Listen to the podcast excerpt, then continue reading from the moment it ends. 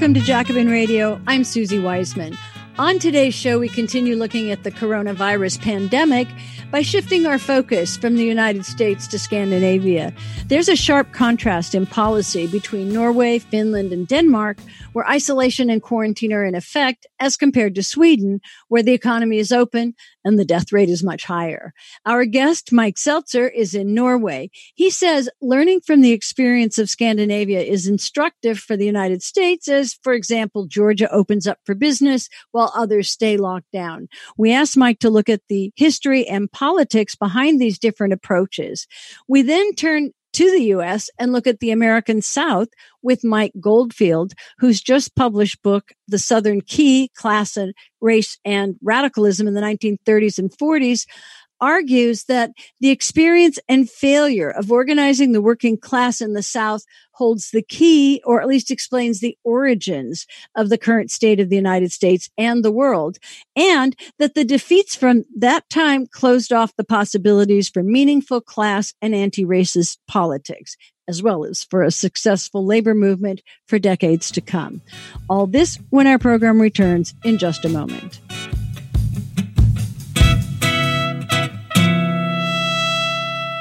Welcome to Jacobin Radio. I'm Suzi Weissman. Very, very pleased to have Michael Seltzer with us. Mike is a professor emeritus at Oslo Metropolitan University. That's in Norway. He's also a cultural anthropologist.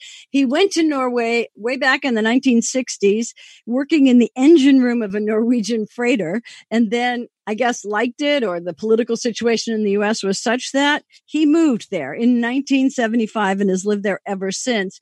And he's also a former Teamster of Local 41 and he's joining us today to provide a comparative look at the way the various Scandinavian countries are dealing with the COVID-19 pandemic. Because Mike thinks that it'll be instructive for us in the United States to see how what has taken place in Northern Europe may represent what might take place in the United States, both in a good way, as in Norway, Denmark, and Finland, in the states where the lockdown uh, stays in place. And of course, on the bad side, as in Sweden in those states like Georgia, where the non-lockdown folks are getting their way. Now, of course, the extraordinary development today on the coronavirus front is the rising pressure here in the United States just to do what I just said.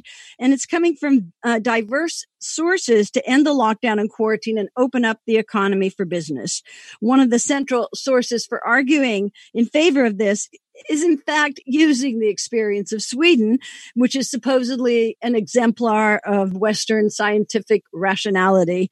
And that's because in Sweden, the government has not shut down businesses and has denied the reasoning of what has been in practice everywhere. So first, welcome, Mike. And then can you maybe outline the policies put in place in Norway, Denmark, and Finland and talk about the result and then get into Sweden? Thank you for having me, Suzi. Uh, I hope sometimes you'll, you'll, get me not in the wake of a disaster. But uh, to briefly summarize, more or less uh, March 11th, March 12th, Norway, Denmark, and Finland all went to total lockdown, which meant what you're doing, I think, in California now. People, except in essential occupations, healthcare, transport, grocery stores, drug stores, the latter two were to be kept open. Of course, all the hospitals and clinics, ambulances, the trucks were to keep going, and everyone else was to stay home. We were locked down. We were to stay home. And what's happened is the curve in all three countries has more or less been the same.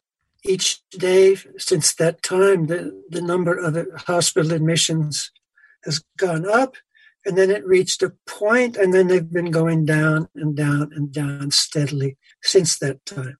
And as a result, last Monday, all the kindergartens in Norway opened. Wow. Because all the schools uh, and universities have been closed down. That was part of the lockdown. All the, the kindergartens opened. The money that's coming now, the first four grades of elementary school in Norway will be opened. They're doing the same in Denmark. they're more or less following the same uh, the kindergartens and then the, the primary grades in the school. And uh, it's big news today. Next week on Monday, in the following week, let's say nine days from now, all the hairdressers will be open. And the Norwegian authorities are saying two things. You have to wash your hair before you go.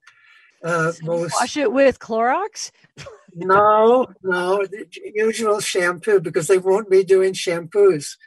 And you have to make an appointment so that you don't get uh, barbershops and uh, hairdressers filled with customers all, you know, that what can happen. And uh, as it looks, with the Norwegian authorities, they say things will not be getting back to normal, but by midsummers, which is a, a big time here in Scandinavia, because you, I think you've been here, Suzi. That's the, the sun never goes down, and there usually people have celebrations, but there's not going to be celebrations this year. But things will be more or less going back to normal. But Norwegians, uh, the month of July is the common vacation here. You get four weeks. And the authorities are saying spend your vacation in Norway. Also, because those foreign tourists are not going to be coming. On those big cruise ships, no, that there's not going to be any of that, which will make a lot of some people happy in the you know, if you live in a fjord and then you look out the window and there's a eight story cruise ship in front of you. But in terms of money, it's going to help the tourist industry, which has really been hard hit. This now, is really kind of crazy, though, in a way, because it's uh, it's interesting because it sounds like Norway and you say Denmark too are cr- trying to do a kind of what midway between what Sweden is doing and and the rest of the world. So obviously this is uh, uh, given what we know so far about the virus and the fact that you know there's more than one round that we expect of it in this pandemic that this may prove to be premature that's a big issue being debated here you know wh- whether this is just the first wave or the second wave but they make a big point of the decisions are being made by a broad coalition of medical personnel, researchers, and in the last instance, then the government, which is brought in to implement things. But the big emphasis here is on the word broad. Uh, yeah, yeah, a broad coalition. It's a way of kicking our neighbor to the east. I'm not speaking of Russia, which is a neighbor to the east up north, but our, our, big neighbor to the east which of course our borders are closed, as is Denmark's and as Finland. Yeah. Norwegians returning, they're allowed to come in, but other people are not. And there's some Norwegians who have snuck over the border and then come back have been told they have to quarantine themselves 14 days. Right. Mike, let's Seltzer, let's move a little bit because this is incredibly interesting. And you, and you just said that, I guess one key part of it is that the borders are closed and they're, even if they open it up uh, in the summer, it's going to be Norwegians vacationing, not others. So that it'll be interesting to see how this comes out. And then obviously, uh, we want to move to Sweden because that example, you know, is extremely important because they are putting forward themselves and is as the example uh, for those places that want to lift the quarantine and reboot the economy. So I want to go into um, that, and also you just mentioned that Denmark. You know, which now we know because of a famous uh, Swedish Danish series on the bridge, they're actually joined by a bridge. Did they close the bridge? And maybe you could talk a little bit about then just moving into what's happening in Sweden. Oh, I'm sure the bridge is closed. Well, we have a bridge. Our main bridge that connects our main border with Sweden is over a long bridge, and it's closed. This is important for your listeners. Yeah. There's 5 million Norwegians. Population of Sweden is 10 million. So it's it's twice as big as Norway. As of today, 201 Norwegians have died. Mm. In Sweden, as of today, 2,192 Swedes have died with their policy. During the last week, there have been 6,744 reported cases of the coronavirus in Sweden. Uh, and in Norway, in the same period, there were 488. But now we'll get back to Sweden because when the Norwegians, there's a lot of kind of language games going on.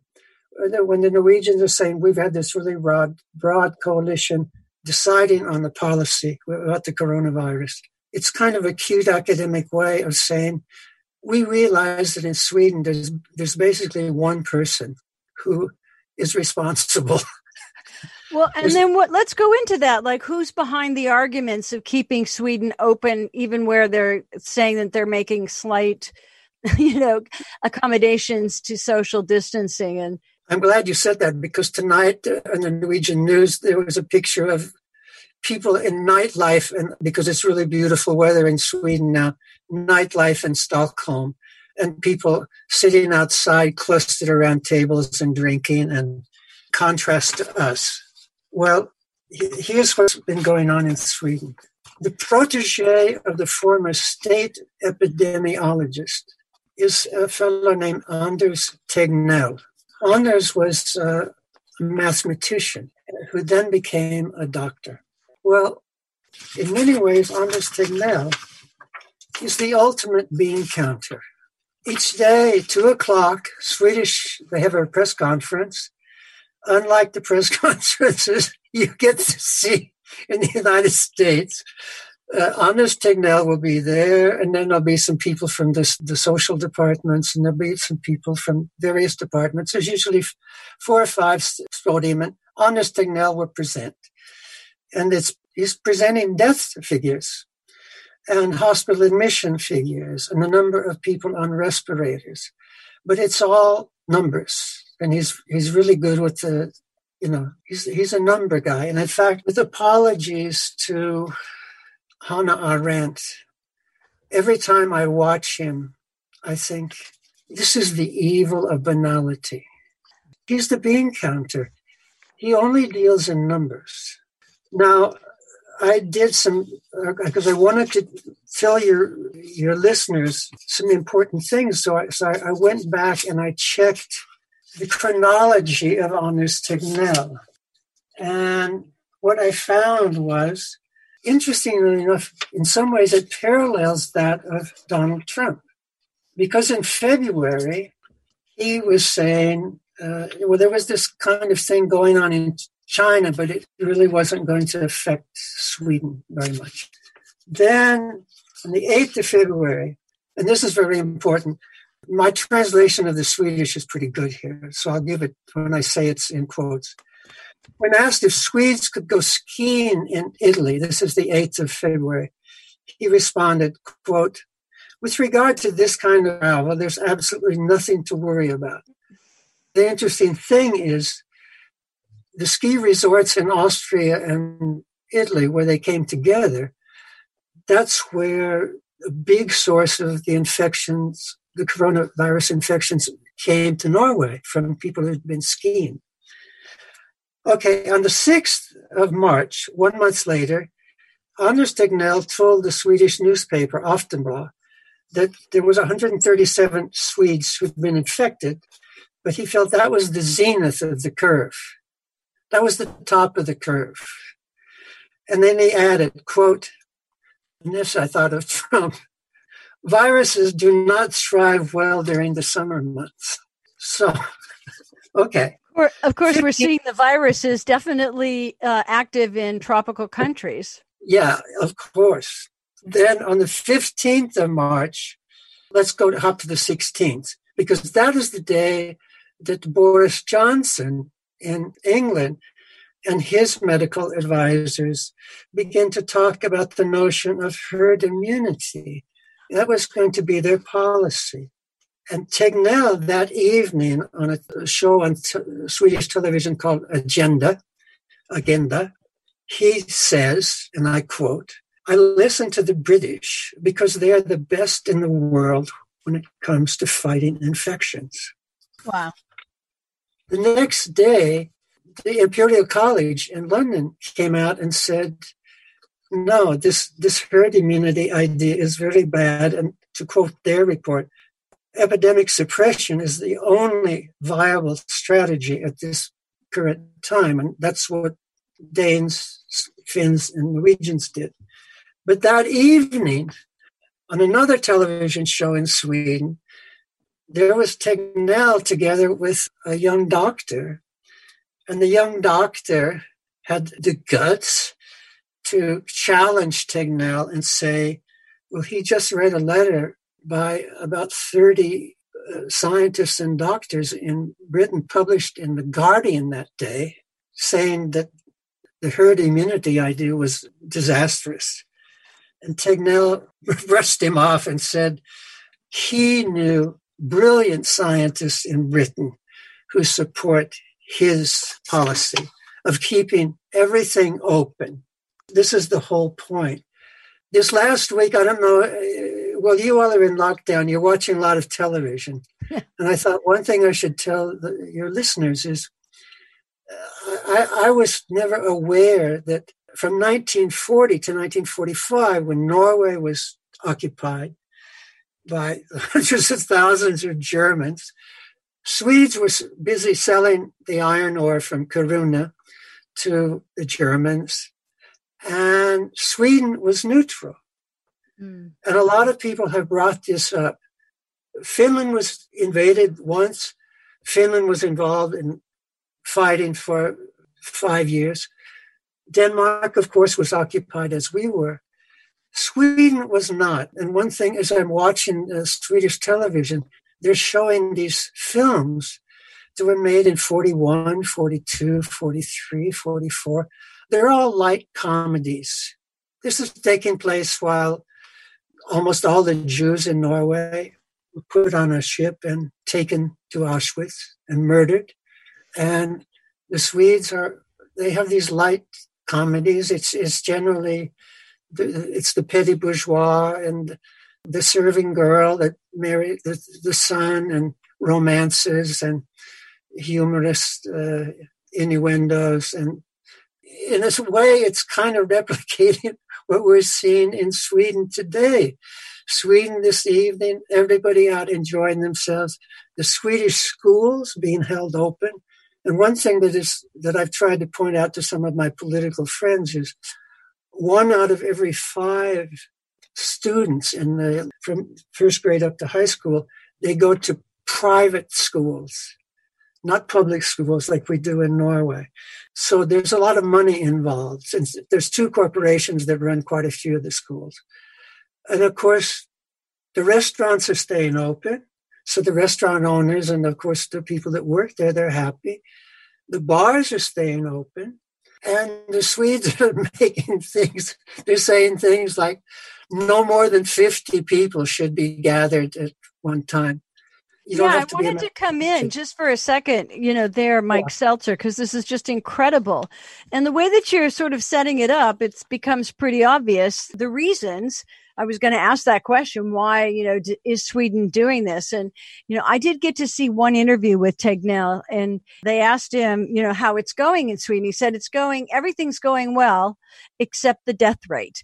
And that was like a, a stark admission, of course.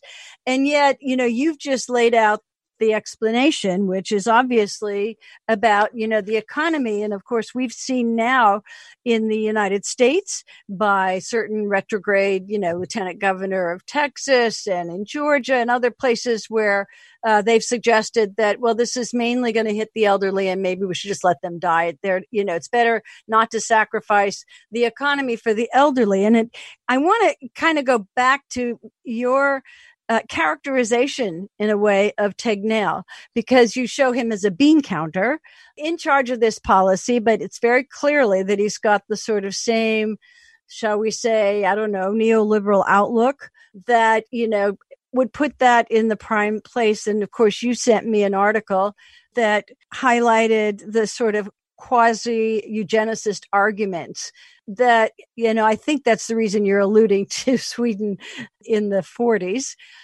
And of course, it, it has a connection right here in the United States as well.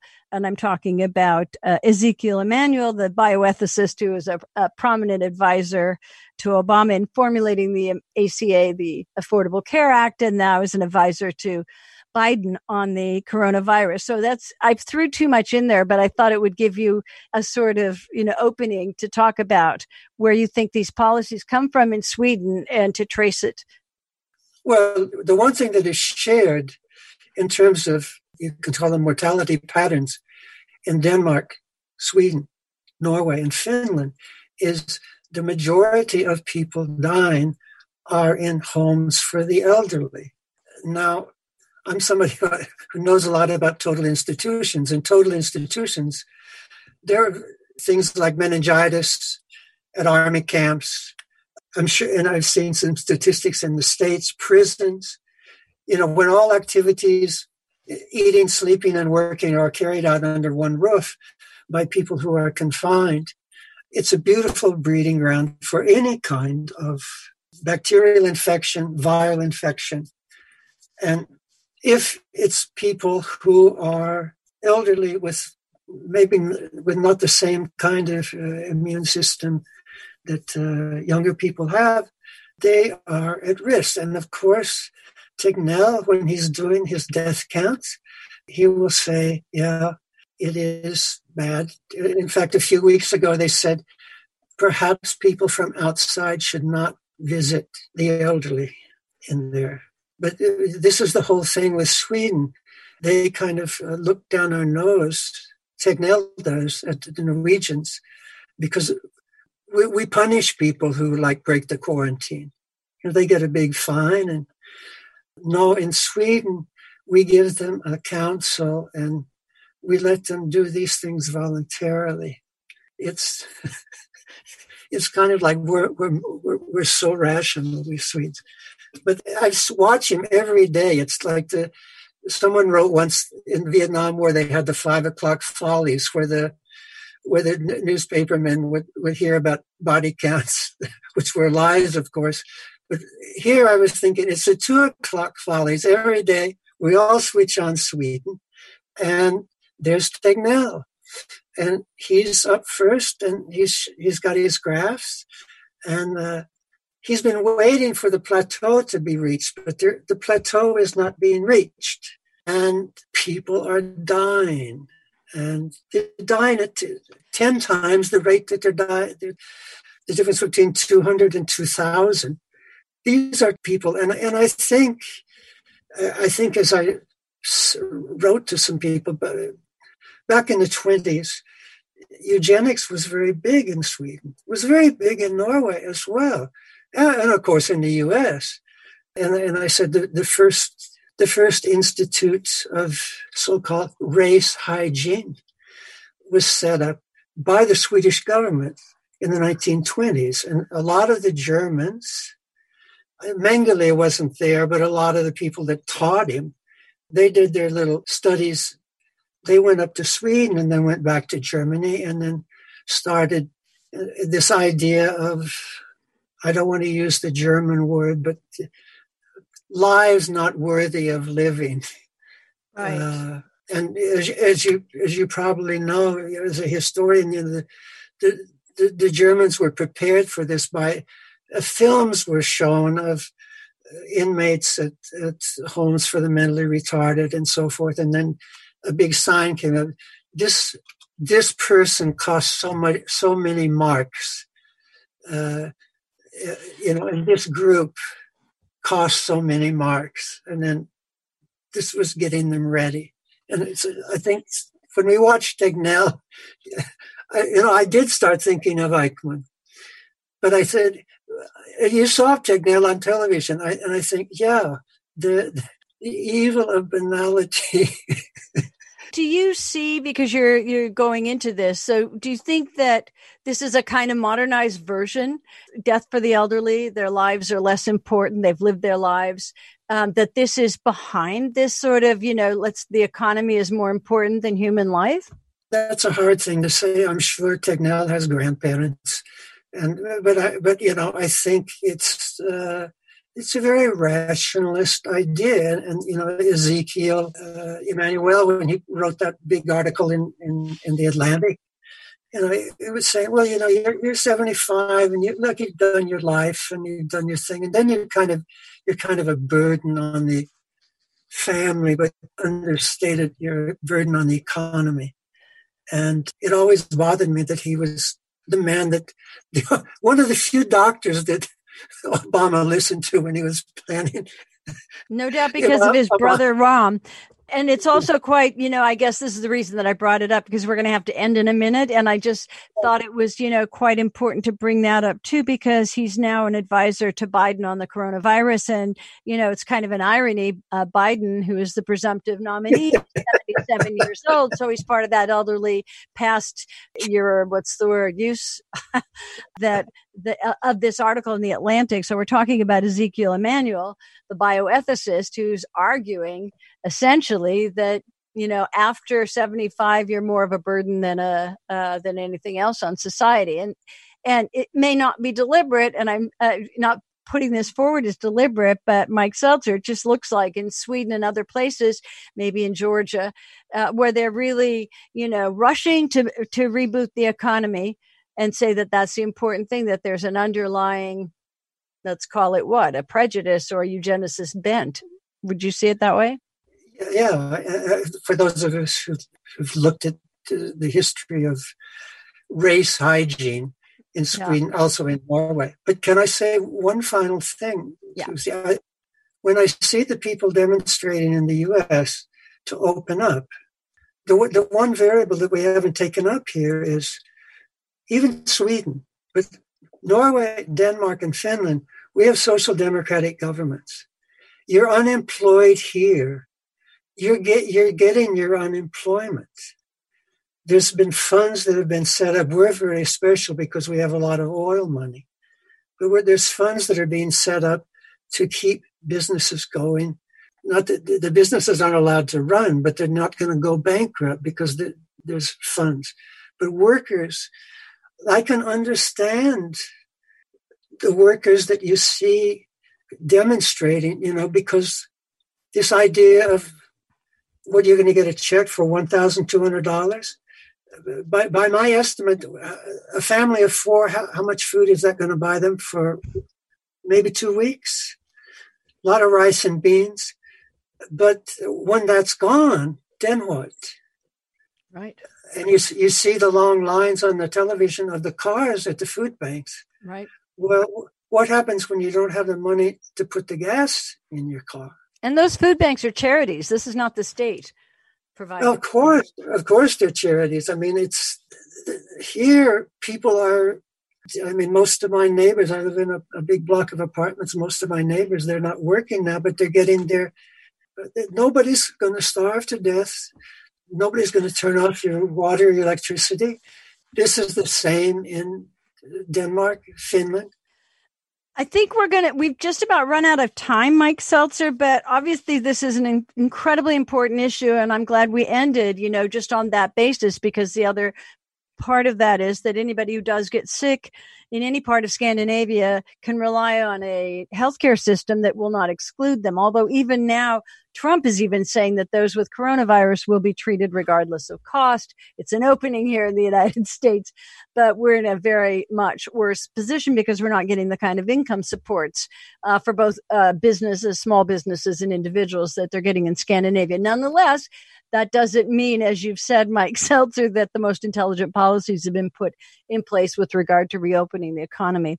But we've run out of time, and I want to thank you so much for your insights and actual reporting on what's going on throughout uh, Scandinavia and the very different policies put in place in places like Norway, where you are, and uh, Denmark and Finland, as compared to Sweden, where things are pretty much open for business.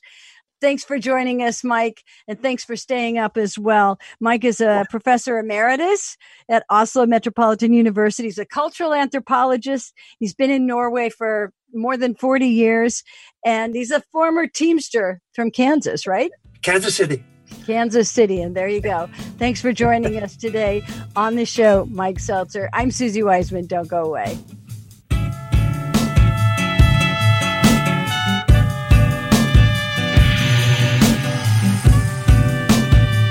Welcome back to Jacobin Radio. I'm Suzi Weissman, and we're going to spend the rest of the time talking about labor organizing in the South.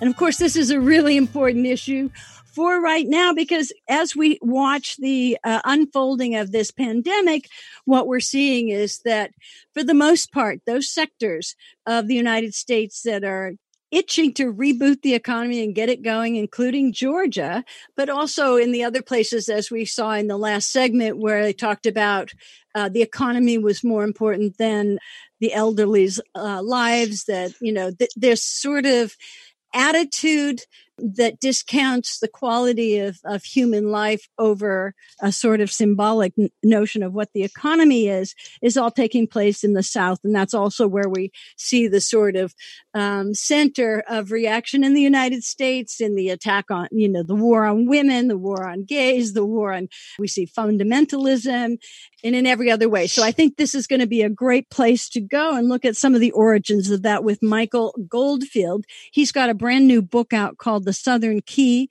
Class, Race, and Radicalism in the 1930s and 1940s, just published by Oxford University Press. And it's a very meaty but rewarding read, and I highly recommend that you get it.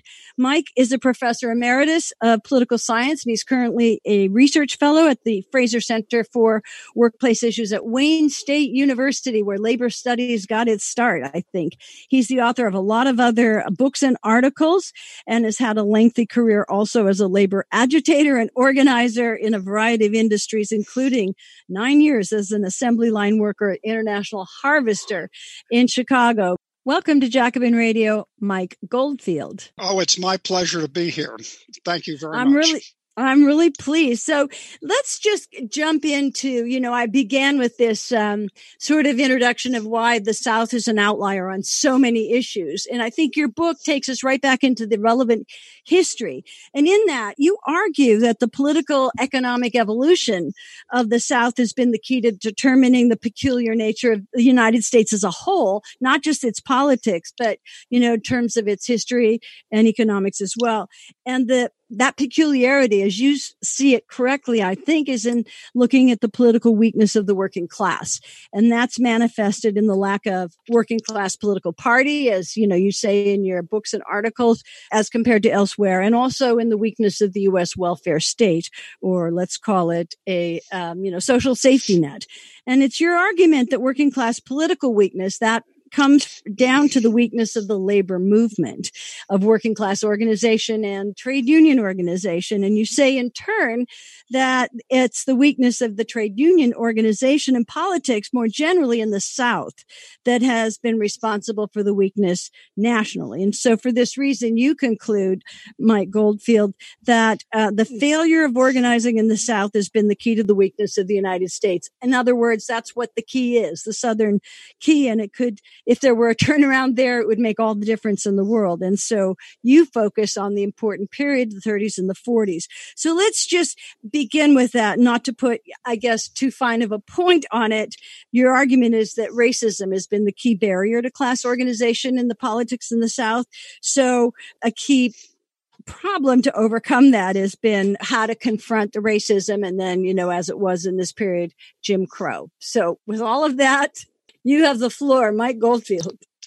Yeah, so my, my overall argument is that there's really two things that determine the characteristics of the South. One, which everybody focuses on, is the legacy of slavery, which um, leads to the South being the center of death penalty executions, the lowest levels of support, health care, children children in need um, and everything else.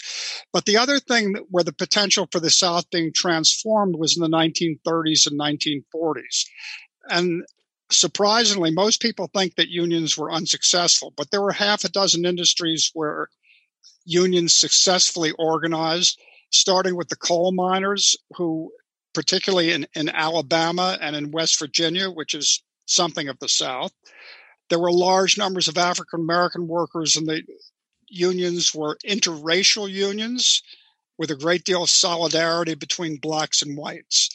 So across the South, steel workers organized, metal miners organized, longshoremen in the Gulf ports from, from, from New Orleans and Savannah, Georgia, South Carolina, Charleston, all organized. And these are still important ports in the United States today.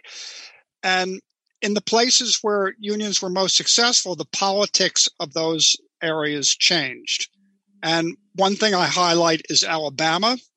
Alabama, not only coal miners and steel workers, but industries ac- across the state, and coal miners were really critical. So by 1946, Alabama was 26% unionized, a higher percentage of union members to put this in perspective, than exists in any state in the United States today. I and just want to jump in for one second and say, you know, just kind of underscore like the shock of that. For most people, they think of, you know, there's the US and then there's, you know, Alabama and Mississippi. And they're always thought of, you know, as the kind of what, the bastion of reaction. And so you're saying that in this period, that Alabama was a real exception. Well, it, it was still a bastion of reaction, but the labor movement was strong enough to transform the politics, uh, at least partially, for a couple decades. So the CIO, the Industrial Union Movement, was a big supporter of someone who was elected governor, Big Jim Folsom. And Folsom said that um, there shouldn't be any poll tax, that African Americans should have the franchise, that his uh, rallies that he had were interracial, and he was overwhelmingly elected in 46 and even in 54. And they passed very progressive um, worker safety legislation in the state and a number of other things. They put a lot of money into hospitals and the University of Alabama, et cetera.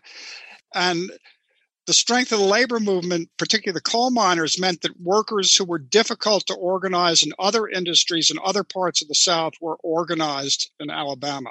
Very strong labor movement, somewhat progressive, um, contradictory to be sure, but the nation, for example, in 1946 said that Alabama, a deep South former center of slavery, was the most liberal state in the South and the potential for the South being transformed existed, I argue in the, in the book.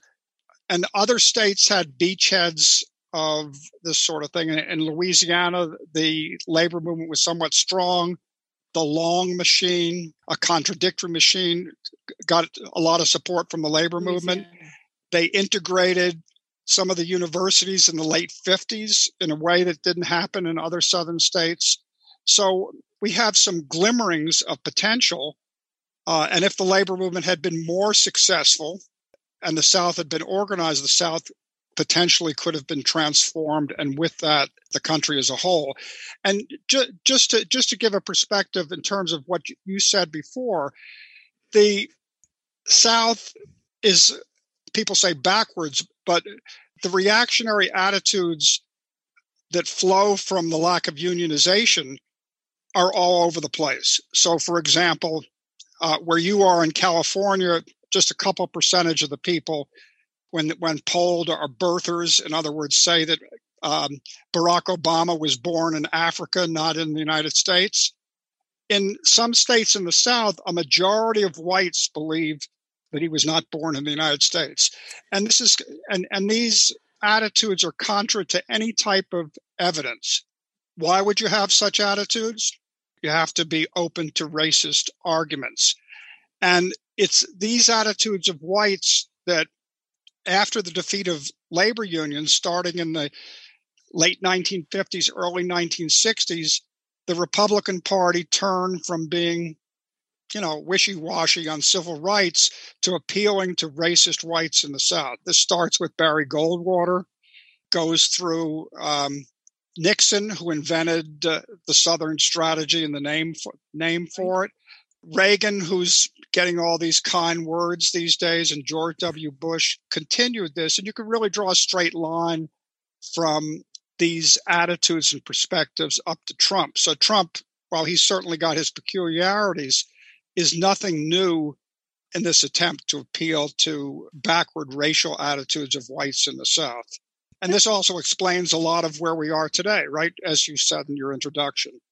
One thing I was going to ask you before we go into sort of the way that racism and Jim Crow, you know, presents itself uh, in the union organizing struggles that you go through in your book, The Southern Key, um, is, you know, you just mentioned the exception of Alabama, and of course, the exception were with coal miners, and throughout the world, miners are always, you know, in the vanguard of class struggle. It's the peculiar conditions of mining and elsewhere, and so maybe that's a little bit less of a surprise I don't know if it is. And of course, we've seen, uh, you know, Salt of the Earth, that wonderful uh, film that, you know, sort of uh, is about that. But I just wondered because the other side of what we know about uh, the South and the difficulties of organizing is a very different position, let's say, for textile workers. But can you go through perhaps uh, looking at uh, the objective conditions that you say in the South were favorable enough for organizing in the 30s and 40s? And you give example like Birmingham, uh, and we know that even later. So, you know, how did Jim Crow and racism play into even, you know, the CIO attempts to organize the South? So we had s- several different things going going on. The coal miners. One thing I talk about in the book is the type of leverage that different groups of workers have. Coal miners had a lot of leverage. So if, if you're a coal miner, you're with a group of people. You're using dynamite to blow up coal. You're building structures to keep from caving in. Nobody in their right mind goes down to a into a coal mine several thousand feet below the surface without knowing what they're doing. So when all the coal miners in the country struck, as often happened, there was no way that they could get replacement workers, scabs to mine the coal. And so even during World War II, when the government seized the coal mines, coal miners had signs that says you can't mine coal with bayonets. And it was true. Mm. On the other hand, textile workers, and we can see this today in the modern world, textile is a low capital, low skill industry. You can train people, textile workers, in a matter of weeks and bring them up to speed. And it's also very movable. So if the wages are too high from the point of view of owners, they move it. And so virtually all textile, except for, you know, very fancy stuff, left this country in the last few decades. And initially, for a while, it was in China. But even in China now, wages are too high for textile owners. And so we see it in Bangladesh and Vietnam uh, and Indonesia and other countries where the wage levels are lower. So the lesson that one draws from that, if you're in an industry that doesn't have a lot of structural power, then you better have a lot of allies to help you. And so we can see that in some of the successful struggles in the South in the past couple decades. So one place I look at is Mississippi. So, Mississippi, um, in the past few decades, is a center for catfish farming. Catfish used to be this junk food, garbage food that people wouldn't eat, and eventually it became a delicacy and was grown in catfish farms. Many of these farms in Mississippi have as many as a thousand workers in them. And what happened is, in order to mobilize, and these are overwhelmingly African American workers, so, in order to mobilize, they mobilize their whole communities, um, broad coalitions of people to shut down the catfish farms and to gain lots of support and publicity. And they were successful in unionizing in the 80s and 90s catfish farms in Mississippi. So, if you're in an industry where you don't have a lot of leverage, then you need much broader support in order to be successful. And that's something that most of the uh, labor leaders in today's unions don't seem to understand. They go to organize, they hand out cards and hope that people will support them, whereas the companies have broad support in terms of attacking them. So, this difference of having what I call associative power. And during the 1930s, and the, and the unique thing about the 1930s and the 1940s is there were millions of uh, people in unemployed organizations who both fought in their own communities against evictions uh, for, for more uh, social welfare support, but they also came to the aid of workers in strikes in large numbers. So, workers in many places, including in Detroit, were able to count on large numbers of workers from unemployed organizations to bolster their ranks. And it wasn't just um, the unemployed, farmers in many places united and provided food for strikers in a much more organized fashion than we see taking place today. People need food.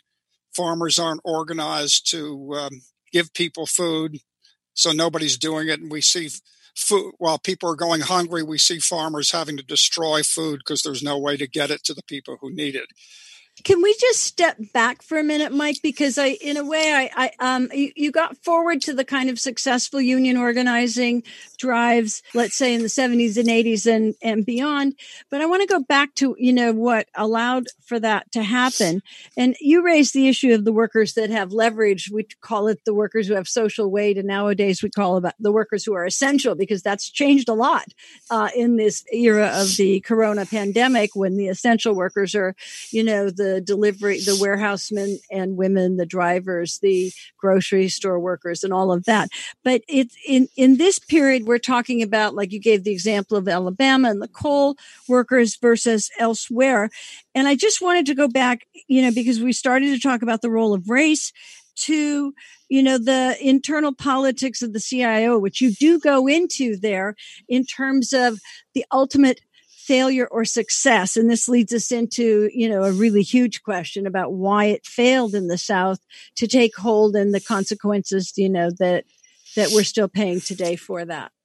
Yeah so so most of the unions that were successful at organizing interracially were left-wing unions. They mobilized broad support as i indicated and they also put race issues at the forefront. They didn't bury them. And one of the things that happened uh, with more conservative leaders in the CIO, people we would call liberals, is that they tried to bury the race issue. They were afraid to organize black workers because they thought that perhaps they they would be alienated white workers. They kowtowed to racist politicians in the South rather than confront them directly. And this ended up being a losing strategy. And you see this today with people saying, well, let's just talk about class issues and not raise questions of, of, of racial oppression and racial discrimination and that sort of thing. So the mine workers, which were one of the few non left wing unions, they had it in their constitution that if you were a member of the Ku Klux Klan, you were out of the union. It was incompatible to be a Klan member and to be a union member. And this was in Alabama, Tennessee, throughout the deep south as well as in the in the north and the west. So Operation Dixie, which was the attempt by the uh, industrial union movement after World War II, after they'd been successful across basic industries around the country to confront the South, were unwilling to challenge racism of whites. They kicked out all the left wing organizers who had been so successful in the 1930s and 1940s and they they refused to take any allies and even liberal groups in the South, and they were they failed abysmally. And it's their heritage that we see today in the labor movement, in, in most parts of the labor movement, the the inability to organize and not even knowing how uh, you can organize workers. And there are some exceptions. I would say that Justice for Janitors, which was centered in your own area in LA, was an exception in terms of mobilizing people um, and also gaining a lot of allies when they didn't have a, didn't have a lot of leverage. I mean, janitors are not somebody who, when they stop work, like coal miners, the country's energy main source of energy during the 1930s disappears. It just means that the buildings aren't clean and maybe they can even get replacement workers. So they had to mobilize a lot of support big picket lines to keep people from entering the buildings and whatnot. But aside from some of these exceptions, we see very narrow approaches to organizing throughout most of the union movement. And I would make a contrast, for example, the auto workers, the United Auto Workers, of which I was a member for 10 years, long time ago, uh, before I went back to school, has failed pretty abysmally in the past few years. Uh, they failed yeah. in Chattanooga, Tennessee, and they even failed more recently last year in Mississippi in a, in a plant that was uh, 50% African American. And, if I could just step in right, right before you finish that sentence, just for our listeners, because what we've seen, you know, since the revitalization, let's say, of manufacturing in the South, um, is that companies like Boeing and Volkswagen and others are uh, foreign manufacturers are going to the South just precisely because there's no organization of labor or there's very little organization of labor. And in the case that you mentioned in Chattanooga, the union drive, you know, could have been successful, but even the governor stepped in and said, not in my state. We're not going to allow, you know, we have right to work state. Right. right. And th- so, so this happened in Chattanooga and it also happened in Mississippi. But interestingly, in 1946, when Mississippi was absolutely white supremacist upfront and reactionary. Uh, in Laurel, Mississippi, which was the center of the U.S. and world plywood industry, plywood. So, wood is an important industry in the South. is important because pine, unlike hardwood in the Northwest, is a renewable product. In another 20 years, you can have big pine trees, so you can keep harvesting pine trees. So, Laurel, Mississippi is a town where they make plywood. And the, the major plywood plant, which had several thousand workers, mostly white, the CIO came in to organize. The racist governor, senator, Senator Bilbo, the congressman from the area, Rankin, these were open racists in the Senate and Congress, came into town campaign, and it didn't make any difference. The majority of white workers voted for the union. The union had clear things to offer people higher pay, safer conditions. Whereas when we see what took place in Chattanooga, it's not clear what the union had to offer. They, had been made so many concessions in terms of the big three GM, Ford, and Chrysler that it wasn't clear that they would even bring anything um, better to the workers in that plant. So part of it is what you have to offer and what tactics. And they also promised they wouldn't strike. So how are workers going to get leverage if they don't if they're if they're not able to strike? So we see that, and the UAW is often considered a um, liberal progressive union, but they're as bad as any in terms of their ability and willingness to do what's needed to do to organize.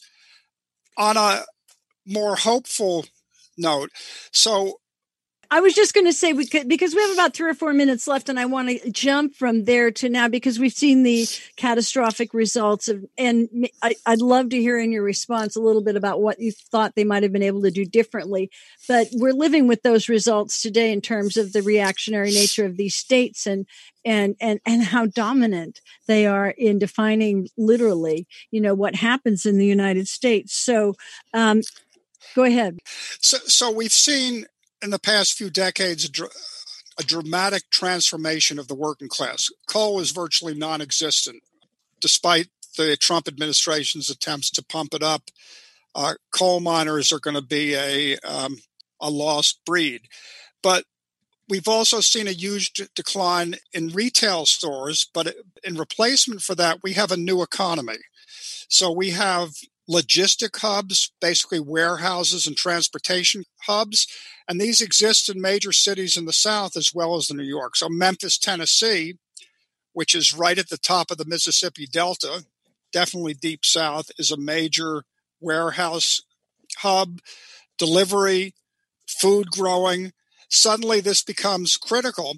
And we look at distribution um, Amazon distribution companies, Amazon being at the top of the heap, and workers have had a great deal of difficulty organizing. They've been fired. They have terrible positions that's been exposed even in the mainstream press because they're so vital in this during this pandemic and it's so clear to all of us how important they are workers are getting more outspoken and it may be that there are more possibilities for organizing these workers in the new economy the, the, the other industry the biggest industry in the country is the healthcare industry the statistics vary it depends but by, by my count there are 21 22 million people in the healthcare industry majority of them female.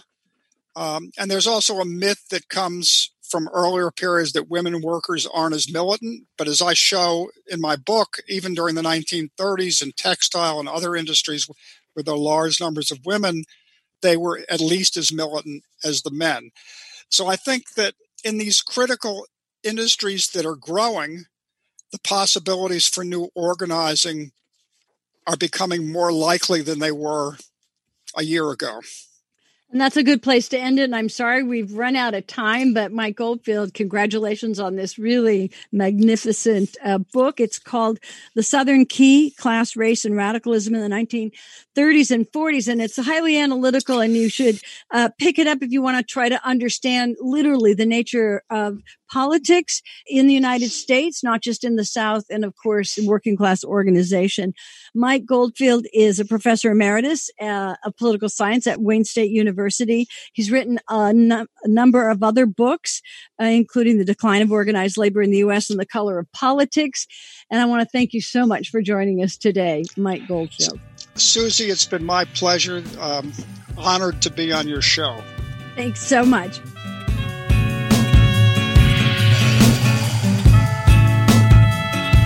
Thanks for listening. I'm your host, Suzi Weissman. This is Jacobin Radio. Thanks to producer and director Alan Minsky and to Jacobin Radio's Micah Uetricht. Bhaskar Sunkara is the founder and editor of Jacobin Magazine, and special thanks to Robert Brenner, and thanks to you for listening. I'm Suzi Weissman.